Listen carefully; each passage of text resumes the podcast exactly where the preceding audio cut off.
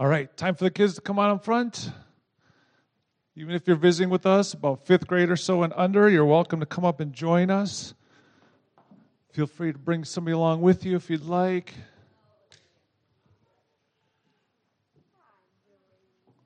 Good morning, everyone. Good morning. Good to see you.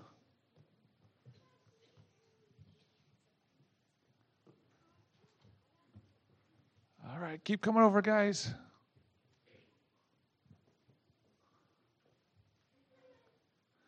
All right. Good to see everyone this morning.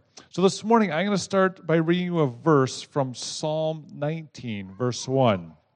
It says that the heavens declare the glory of God, and the sky above proclaims his handiwork. So, this tells us that everything we see in all of creation shows us, it tells us something about the greatness of God. So when you look around at things in creation, you can think of how great God is. So think of a mountain. Imagine the tallest mountain. The tallest mountain is? Mount Everest. Good job, Liam. Mount Everest. And Mount Everest, imagine yourself standing at the bottom of Mount Everest, and it is 29,000 feet tall. That's pretty big, isn't it? 29,000 feet. But when you think of that, you should think, wow, how great is our God who created that, right? Or when you see at night, when you see the moon out, right? And you think about it going around the earth, this was mentioned earlier, around the earth once every month, right? And it gives, it reflects light to us during the night, right? You should think about, wow, how great is our God? He created the moon for us. And when you see the stars, and think about how far away they are. They're like light years away. You could never get to them. They're that far away. They're way, way out there. You should think, wow, how great is God? He is so great that He could create all of this, even this big distance, these stars way out. And so when you see all the wonders of creation, you should think about how great God is. But then as we consider all these great things that God has created, we also need to think about ourselves, right? Because when you see that big, huge mountain standing before you, you can feel kind of small, can't you? Or when you consider how far away the stars are, you might even feel a little unimportant at the greatness of God's creation, the greatness of God. But God also created you. And He created you with a special place in the midst of all of His creation. You are created to be like God, and you're created to worship God. To worship God. And so, as you look at all the things that God has created, all of His creation, you should be reminded about how great and awesome God is. You should consider the fact that you were created to worship this great God. That's why you were created, and you should praise God all of the time. We should always be talking about how great our God is how wonderful He is, how awesome He is, how majestic He is, and how worthy of our worship that He is. And so today in Psalm 8, we're going to hear more about our great God, His great creation, and how it should lead us to see Him and know Him and to worship Him and have His praise always be on our lips. So you can go back and have a seat and listen as Pastor Jeremy comes and preaches. Thanks for coming up.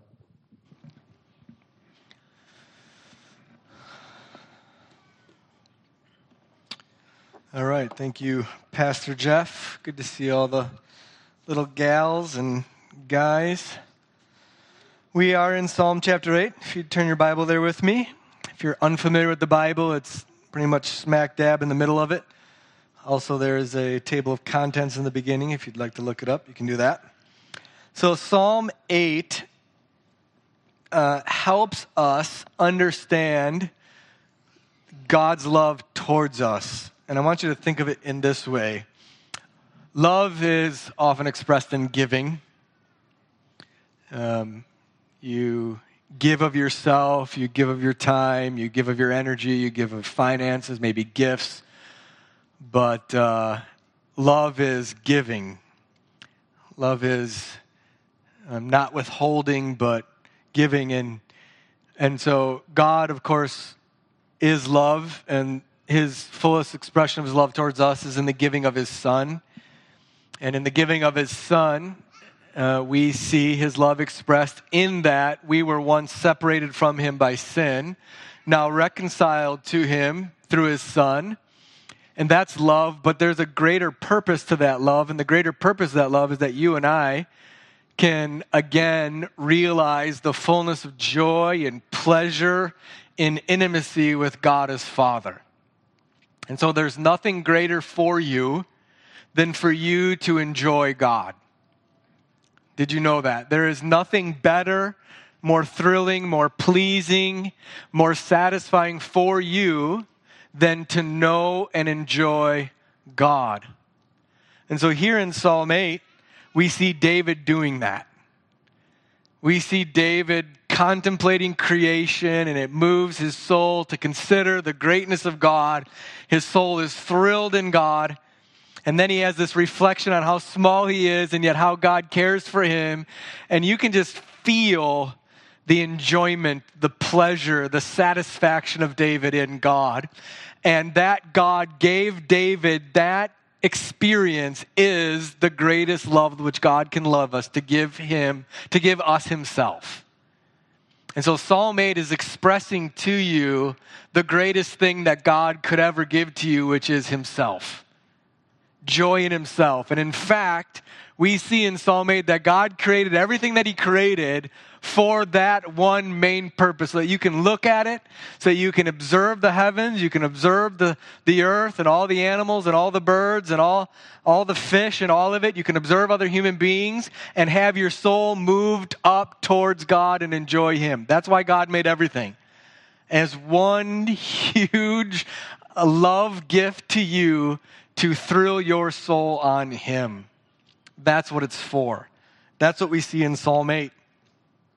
Now, you might also be aware that in the first eight Psalms, this is the one, the first one that's really a, a full psalm, psalm or song of this praise and adoration and joy.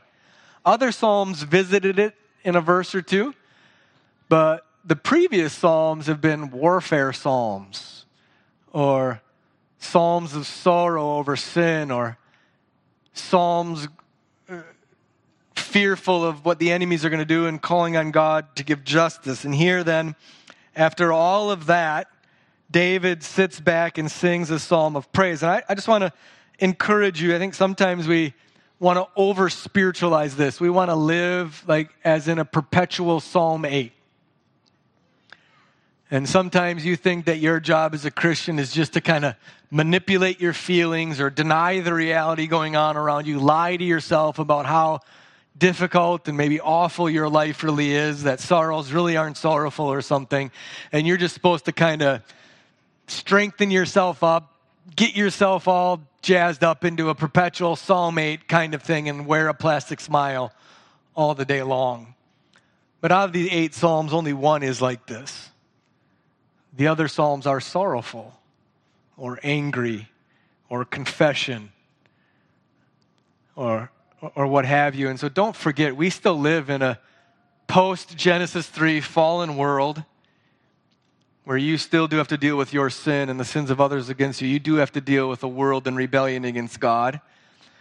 And yet, maybe on every seventh day, we can do Psalm 8. And so this is kind of a Sabbath psalm, isn't it?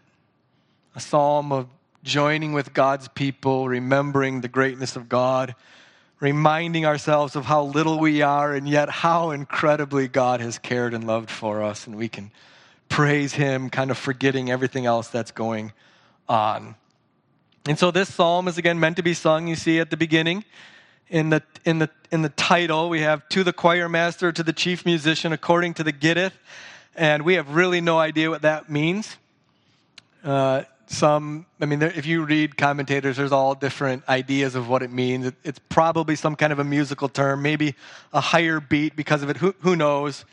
Uh, but it's meant to be sung. It's meant to be sung. And so we got to do that this morning. So that's an intro to it. Let me read it, pray, and I want to talk a little bit more about the structure before getting into the praise of it.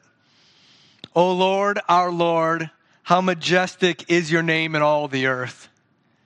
You have set your glory above the heavens. Out of the mouths of babies and infants, or out of the mouths of babies and nursing infants, you have established strength because of your foes to still the enemy and the avenger. When I look at your heavens, the work of your fingers, the moon and the stars that you have set in place, what is man that you are mindful of him, and the Son of Man that you care for him? You have made him a little lower than the heavenly beings and crowned him with glory and honor.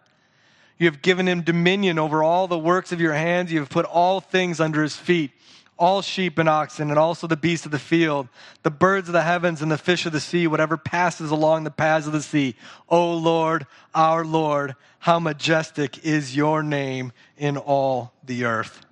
Let's pray. Righteous are you, O Lord. Amazing is your creation, and right are all your rules.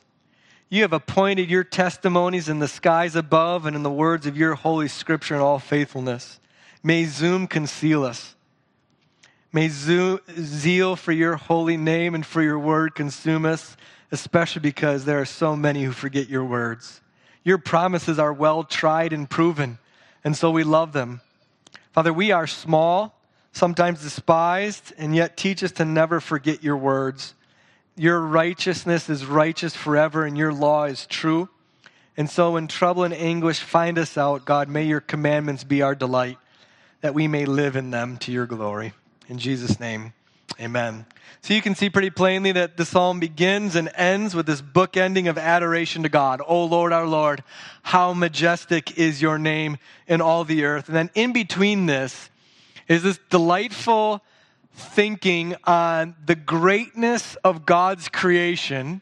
And as Pastor Jeff said, like coming up against Mount Everest and just having this awareness of how puny you and I are right? I, uh, my parents played softball when I was a kid. Um, and they had a team that our team sponsored. What was that name of that short guy who always wore spandex? Probably shouldn't say it on the camera. Anyways, he was shorter than I was, and he always wore full spandex. You know, it was like the 80s. We don't do that anymore, thank God. But uh, he got in a verbal match with the guy who was pitching, and the guy who was pitching was like six six and ripped. Remember that? And this little guy went out to the big guy, and he's like looking at him, like he, his finger can't even reach to his nose. And he was just puny. It was humorous to the rest of us watching this. This, this little kind of lap dog, you know, barking at a wolf or something. And it's that kind of experience that David's having in Psalm 8, that he just realizes how small, how little he is. And then he thinks back to Genesis 1 and 2, and yet, over all of this majestic creation, over all that your fingers have made, over all that your hands have set in place. You have put us as kings over all of this. Why are you so mindful of us? Why is your care so caring for us? And so, in this meditation of the wonders of creation, leads to profound humbling of man because of God's care for him. And then at the beginning of it, at the end of it, David bursts out in praise. And so this psalm is a psalm of high praise and adoration. He begins, if you look in verse 1 and at the end of verse 8, the first Lord is capitalized. That should always remind you that this is Yahweh, this is God's personal name, this is Jehovah, the name that God revealed to his people exclusively to remind his people of uh, that he is the one true living God and he is their God and he's come to rescue them and care for them, and, and that they are His specially chosen people among all the peoples of the earth. And so, this Lord, this God, this Yahweh, this Jehovah, this Savior, this great God over all God is our God. O Lord, our Lord. And so there is only one, and He is ours. And so we praise Him. And, and, and this Lord is our Lord. This is a statement of submission, isn't it? O Lord, our Lord. O Lord, my Lord. O, o Lord, I give myself to you. I come underneath your authority and submission. You do come and personally save us, and yet you are Lord over all things, and, and I want to submit to you. And so, in this psalm of great praise, is this reality of submission. And so you have to begin there. Of course, the singular Christian confession is what? What is it to be a Christian? Jesus is Lord. We have no other, do we, brothers and sisters? There is no God but the true and living God. And so, can I ask you this past week, how was your submission to the Lord of Lords? How did you walk before him? What idols did you bow down to more than him? Who did you give your affection to more than the King of all kings, the Savior who gave himself for you? So we are in submission to him, and his name is majestic in all the earth. Uh, one of the things that is a fault among Christians, really for about the past hundred years, is this kind of individualistic religion where it's just you and your Jesus. It's just you and Jesus in your own kind of unique, individualistic, autonomous religion. The gathering of the church is nice, but it's just you and Jesus. And in fact, if you decided not to come to church and go golfing or not to come to the church and knit, that you could have just as profound a fellowship with Jesus because he is your personal, individualistic, kind of God in my pocket Jesus. And so I think it's really good of David, oh Lord, my Lord, how majestic is your name in all the earth. He is our God, He is our Savior, and yet He is majestic over all the earth. In fact, today there'll be tens of millions of people of every tribe, nation, tongue, and language gathering to worship this God over all the earth and expressing praise and worship just like we're doing. He is a great God. His name is majestic. What is majesty? Majesty is a religious term. We don't use it very often. Now, we use the word awesome a lot, right? It's, it's probably one of the most abused words in our day. Everything's awesome. Isn't that a song? Everything is awesome. What is that from? The Lego movie, that's right. Uh, you know that you know the season of life I'm in when that song comes to mind just then. Um, but everything's awesome, right? Ice cream is awesome. The sunset is awesome. Right? The the play made in the baseball game is awesome. Everything's awesome. So it's kind of lost any meaning. Awesome is a religious word. It's meant to tell you how awesome God is, but everything's awesome, so nothing's awesome. But majestic still has some meaning. We don't use it. We don't say, wow, Giannis's move last night was majestic. Right. Yeah, well, not that, but. And so, majesty, it's God's beauty, it's his grandeur, it's his regalness, it's his exaltedness. And so David is enjoying God's majesty, his greatness, the wonder that is God. And his majesty, his glory is above the heavens. So if you think of the heavens, there's nothing more majestic that you can see with your eyes than the sky, the blueness of it, the clouds and all their shapes, or at night, all of the stars. It's a wonder. If you kind of get outside of town into a clear area and a clear night and look. It's a wonder, it's an amazement. And, and, it's glorious. And God's glory is greater than that glory, if you can imagine that. The splendor, the majesty, the amazement of God is higher than that, even. The, the billions and billions of stars and the billions of galaxies, God's glory is more expansive than even that. And, and that's how his glory is in all the earth. And so that's what David's thinking about. David's meditating on this great glory and majesty of God.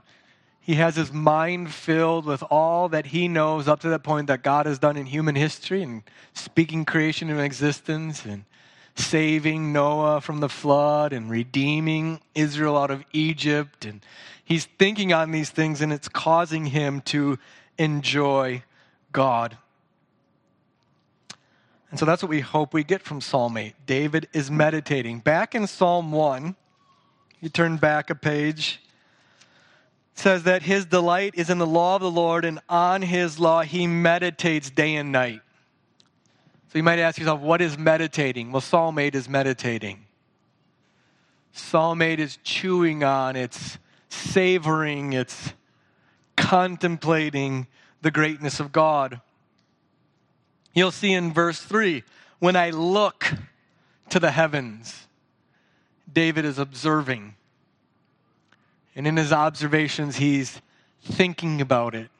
He's pondering on it. He's mulling it over. He's giving himself to what in our day feels like a waste. We're Americans. We don't do this. We need to be busy. We need to be active. We need to be productive. So it's either we need to be productive and active or amused. We, we need to do something that produces something, or we need to be glued to a screen. What we call, I just need some brain dead time. Yeah, boys, that you guys? Glued to a screen? Well, that's what I want to go to. Why don't we do this? Why don't you give yourself to this kind of meditation? Why have we lost any even ability to do this anymore, isn't it related to the reality that we're just glued to screens all the time?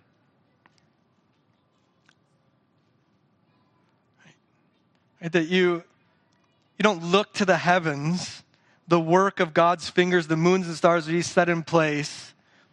We don't give ourselves this kind of meditation because of phones and tablets and movie screens and vehicles because your kids can't go two hours without watching a movie and you need the babysitter in the back of the, the vehicle, right? Because how dare we ever be bored? David's meditates. Can I ask you, do you get as much fun and joy and pleasure that David seems to be having in Psalm 8 with your screen? Just look at the pleasure David has here. Look at the fun he's having. I mean, wouldn't you just give something for this kind of pleasure and repose and delight that you can feel David has here. So David looks at the heavens. He considers the animals and the birds and the fish and how they all declare the infinite majesty of God. And he begins to think, why has God done this? And the answer is for us, for our enjoyment of Him. And yet we're maybe too often distracted by things which, which cannot give the deep sense of transcendence and awe and wonder, but instead we live as the book in the 80s said, like Americans just want to be entertained. We just want to be amused, amusing ourselves to death. You might remember Jesus one time was being rebuked by the Pharisees for being a glutton and a drunkard. And Jesus said, well, What do you want? John the Baptist came fasting, and he rebuked him for his religious severity. And now I come giving good wine at weddings and with joy and happiness, and you rebuke me. And he, and he said to them, basically, You're too dull for a funeral or a wedding. You live in this gooey, mushy middle of nothingness. You're just existing. You, don't have the joy and wonder, nor the gravity for a funeral, nor, nor a wedding. You just you just exist. And here, God has created us to have kingship over his creation and enjoy it to his glory. So David's meditating on creation and God's spec- spectacular glory in it. The heavens. Just think of the tilt of the earth. Does anybody know the percent tilt of the earth? Come on, you homeschooled kids. Somebody's got it. Liam, got some help for me here?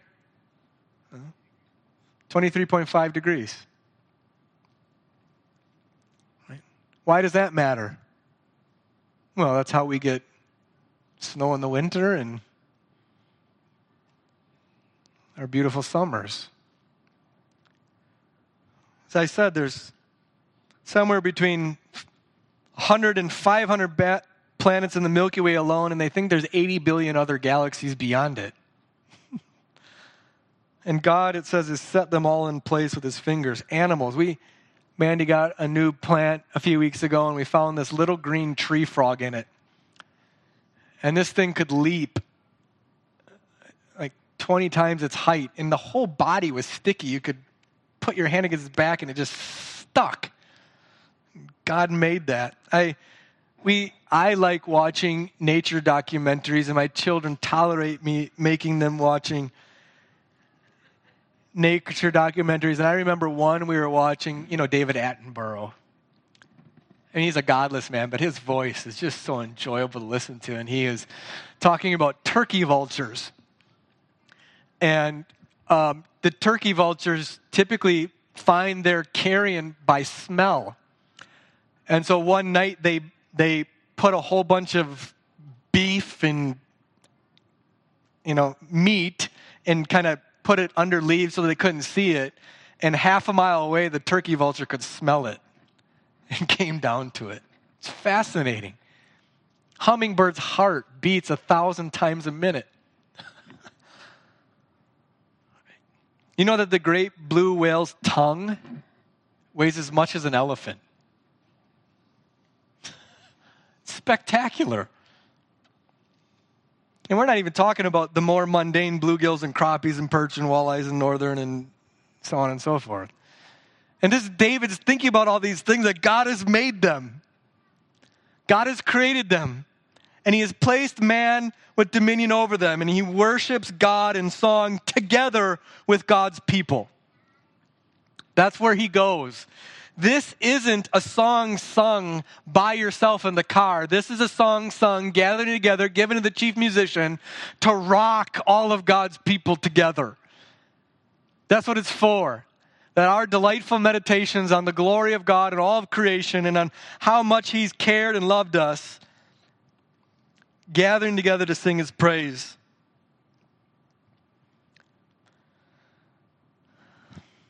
So that's what it's for. But before I apply that, let's just consider Christ in Psalm 8. I forgot to say it in the intro that this psalm is a favorite in the New Testament. It's quoted or alluded to in, in several places. You'll, you'll see a few of the familiar ones um, in Hebrews 2. We'll turn there. If, if you want to turn there now, we'll get there in a moment. So, Psalm 8 begins in creation, and and is going all the way to the end of time and Christ's return. In this psalm, we have from creation to new creation. The whole thing is in this psalm. Of course, you can see creation in that God has created all things. He, it's the work of his fingers. He then put man in dominion over them. Don't forget this, brothers and sisters. You were created to rule this earth, to bring it in, into submission under us to be used for our goodness and our provision. And David's contemplating that, but, but then it goes all the way to new creation. And we'll see in 1 Corinthians chapter 15 and Ephesians 1 this looking at Christ, all things under his feet. That is when Jesus came and died in our place for our sins. He was raised up to his name being above every other name, all things coming in subjection under him. And in the 1 Corinthians 15, the last thing to be subjected to him is death. At the end of time, when he'll return and set up his kingdom on earth forever and will reign with him over all things. And so in this psalm, we see the entirety of world history from beginning to end but it's particularly about Christ. If you're in Hebrews chapter 2, in Hebrews chapter 2, verses 5 to 9, this is applied to Christ. For it was not to angels that God subjected the world to come, of which we are speaking. It has been testified somewhere, What is man that, that you are mindful of him, or the Son of Man that you care for him? You have made him a little lower than the angels, you have crowned him with glory and honor. It's been testified somewhere. Well, we know where that somewhere is. Psalm 8. And then in verse 8, it applies it to Christ, putting everything subjected under his feet. Now, in putting everything in subjection to him, to Christ, it leaves nothing outside of his control. At present, we do not yet see everything in subjection to him, but we see him. We see him. It's echoing Psalm 8, isn't it? David was seeing something, he was looking upon something. Now it's commending God's people to look upon something, to contemplate something. We see Christ, we see Him, who for a little while was made lower than the angels. There's Psalm 8. Christ, though the exalted eternal God, took on humanity, took on a servant's form, being created in man's image just like us, being found in human form, lower than the angels namely Jesus, now crowned with glory and honor because of the suffering of death, so that by the grace of God he might taste death for everyone.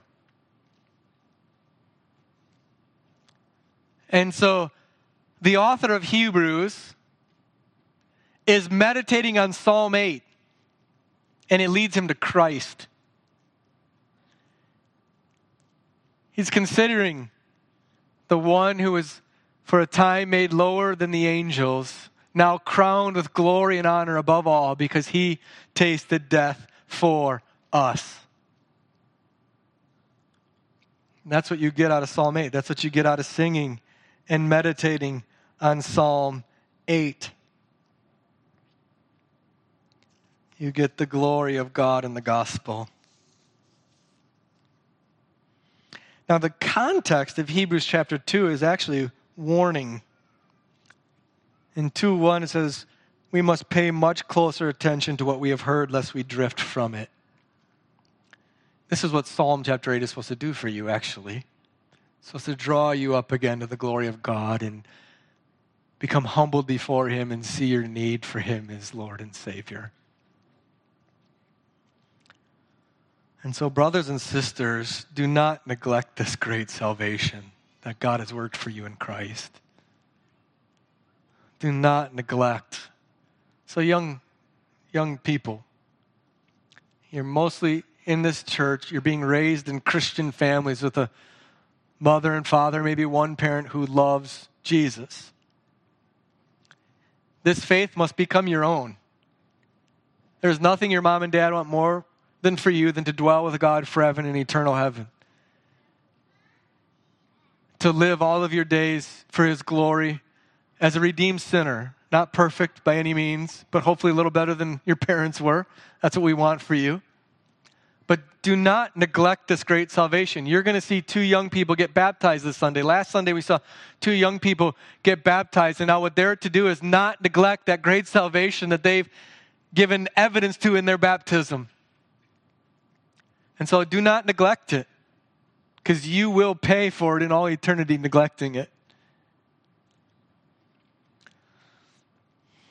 So, Psalm 8 is to draw your attention to the glories of God in creation, humble ourselves below Him. But what I want to do is, I want to apply it in two ways.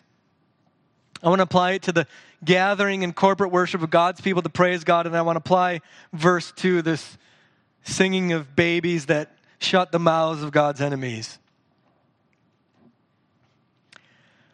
We have seen during COVID that the church has sometimes been lumped together with those other businesses or organizations that are thought unessential. And some states have actually made mandates specifically targeting the church. No singing or no gathering, though abortion clinics can remain open in bars and so on, but not the church. And so the world, which comes as no surprise to us, sees the world as unessential. But, dear brothers and sisters, in Psalm 8, we see a song written of high praise for the gathering of the church. And throughout Scripture, the church is the most essential organization, the most essential gathering on the face of the earth. David sings in a later psalm how glad he was when he was called to worship with his brothers and sisters. Jesus was so offended at the abuse of the gathering of God's people that he went in there with whips and cleaned it out because it was supposed to be a house of prayer to the glory of God's great name. Jesus said, I will build my church and the gates of hell will not prevail against it. In 1 Timothy chapter 3, the church alone of all institutions of the face of the earth is the pillar and bulwark of the truth in Acts chapter 2, after Jesus had ascended and Peter preached the gospel and several thousands came, the first thing they did was gather together every resurrection Lord's day to worship the God and to attend to the apostles' teaching. In 1 Corinthians chapter 12, the gathered body of Christ is the visible representation of Jesus on earth as we all, the members, gather together and worship Him. There is nothing more essential on the face of the earth than the gathering of God's people to worship Him in song. Now, can I ask, could it be that the reason the world thinks the church so unessential is because we often treat the church as that?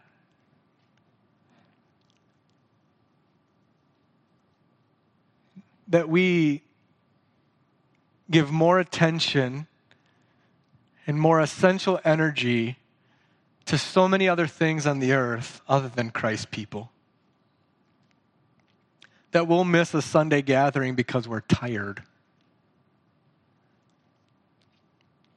Or because there's something else we'd rather do. And so, by our own actions, we treat the church as less essential.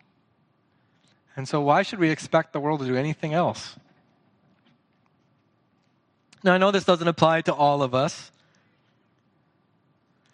And I know that we're in a unique season with COVID, and so I want to be gentle with those of you still tuning in the live stream. There are good reasons for you to not gather yet. But here we see a song written contemplating the greatness of creation, the goodness of God, to gather in God's people to sing together. And I just want to urge you to see this truth that there is nothing, and this is not an overstatement, that there is nothing more important to your life than the gathering of God's people. Nothing. Let me apply this to parents. Parents, there is nothing more important to your child's eternal life than gathering together in a God glorifying local church. Your own family devotions, your, your own religious life is central, but not as important as God's church. Nothing. Let me apply this then even more. David. You know, one of the things we talk about here often is singing and singing loud, especially to men. And so, brothers, can I, can I ask you to endure one more me kind of pressing in on you to sing.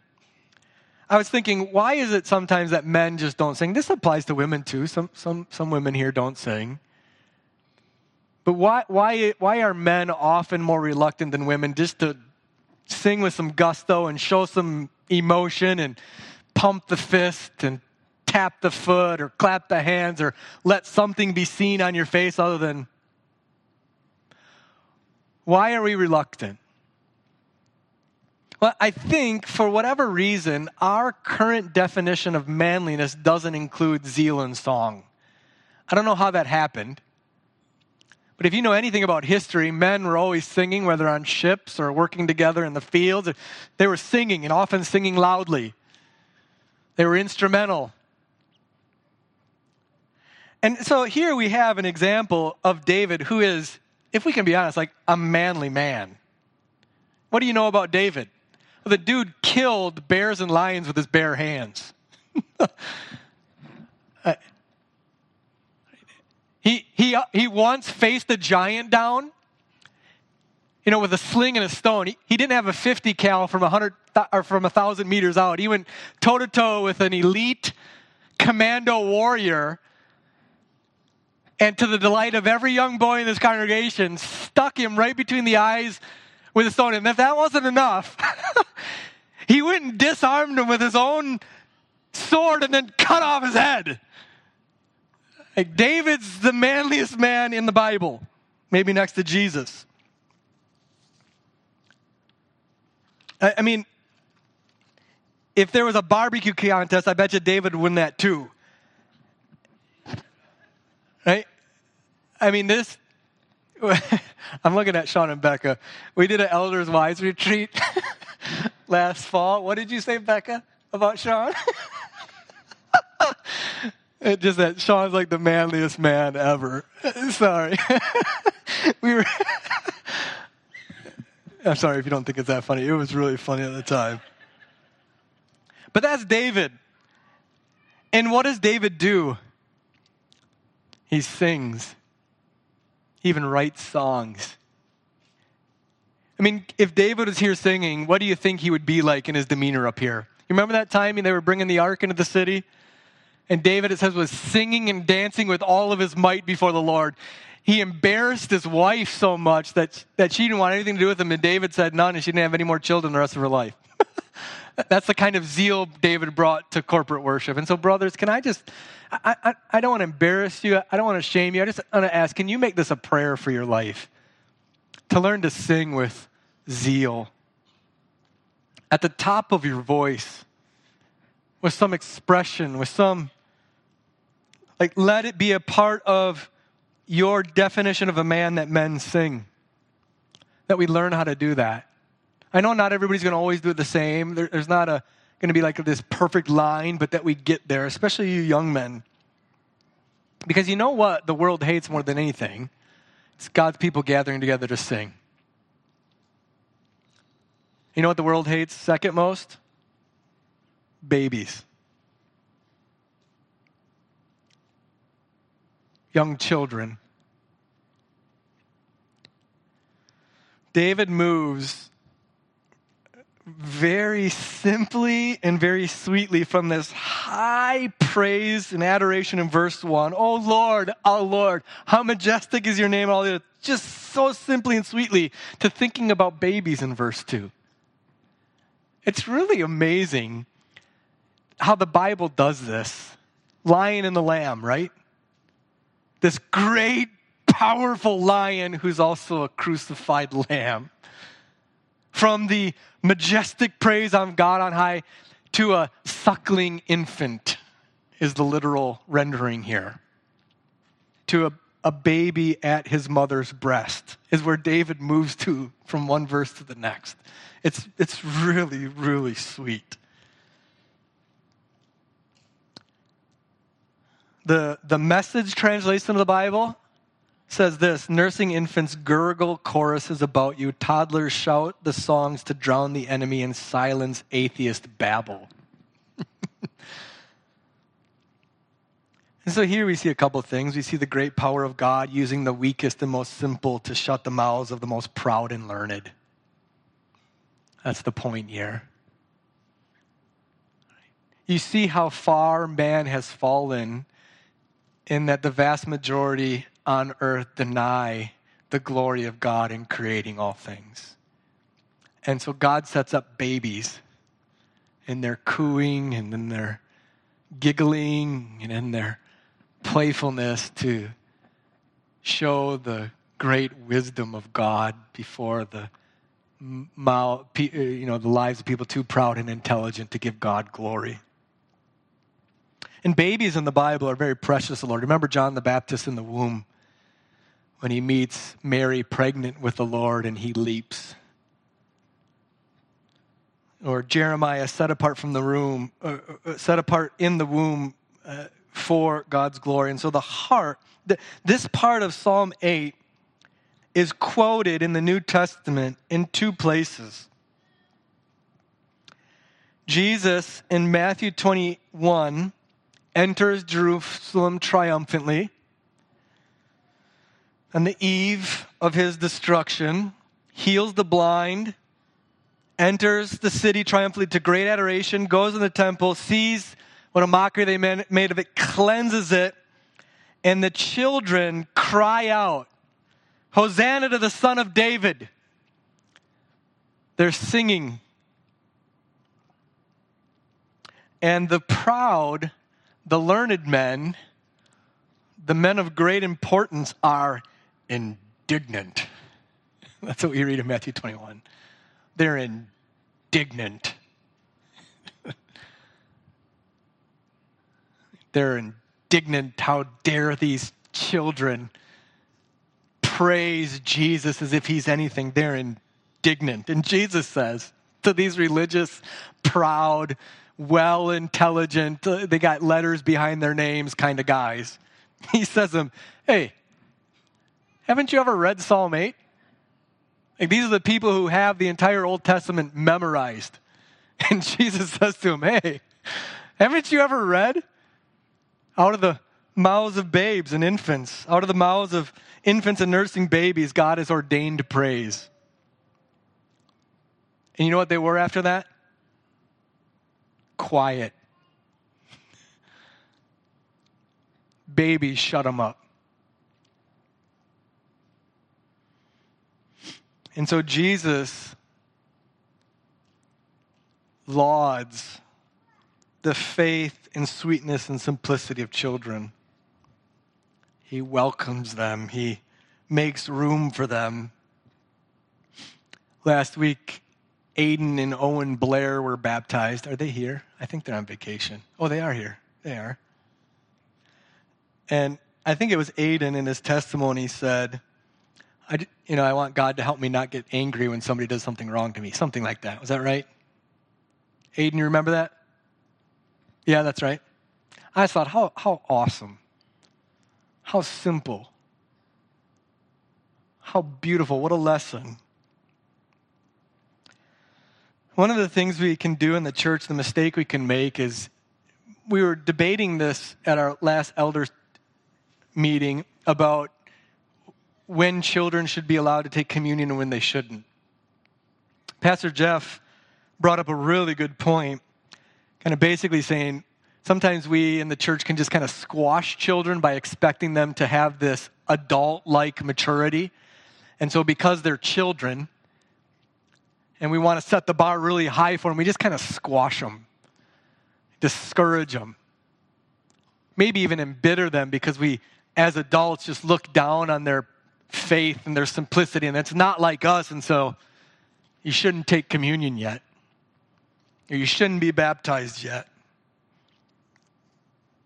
And yet, here we see Psalm 8 out of the mouths of babies and nursing infants, you have established strength. You have perfected praise because the foes is still the enemy and the avenger. We should have lots and lots and lots of room in our understanding of what mature Christianity is and never, ever be embarrassed by the faith of children. Yes, discipline them. Yes, expect them to obey you. But let's be careful not to look down on the children in our church or in your home with consistent disapproval because it's never quite enough.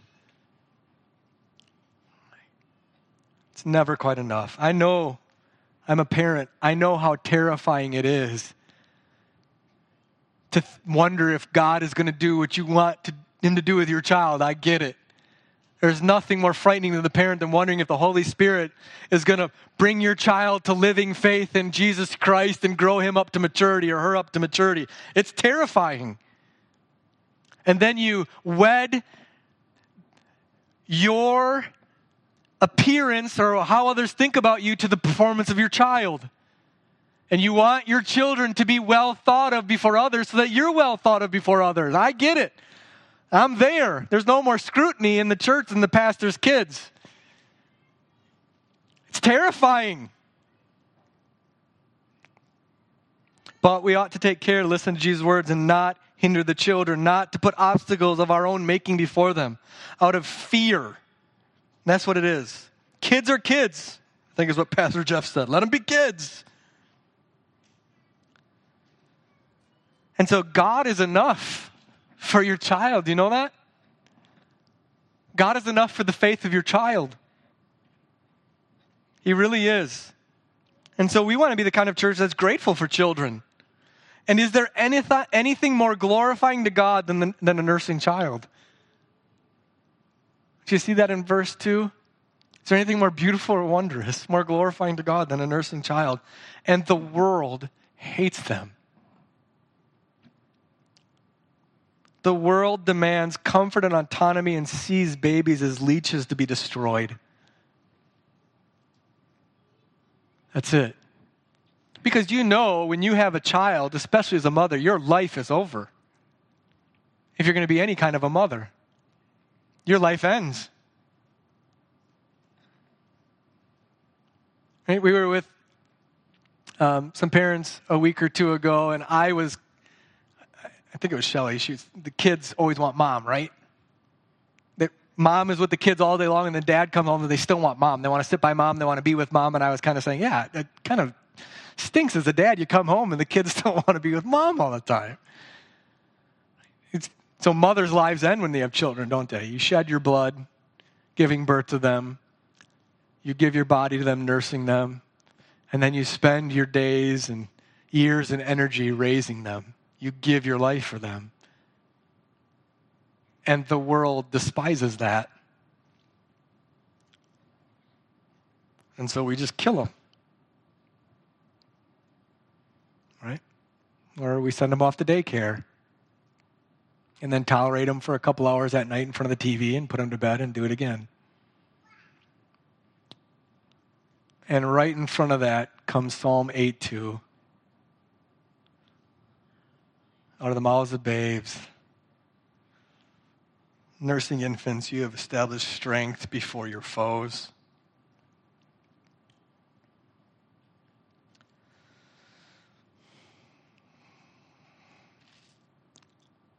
And so thank God for the kids here. Your kids are more than welcome here. They're a delight here. And you, as young children or growing children or teenagers, you know, I sometimes make fun of you, like, don't listen to people your age because they're just stupid what they say. And that's true. But it's also true that thank God for your faith where it's at, right where it's at. And you're just as much a part of the body of Christ as every 80 year old. Okay? So thank God for you as kids here. All right, let's close with verse uh, 4 and 5. What is man that you are mindful of him, the Son of Man that you care for him? You have made him a little lower than the heavenly beings and crowned him with glory and honor. And we saw in Hebrews 2 that that was applied directly to Jesus, but it's also just true of us. We find in our humanity this strange mix of being very tiny, we're just so small. And yet, right after that in verse 6, you've given them dominion over everything. we're kings, we're lords. Both are true.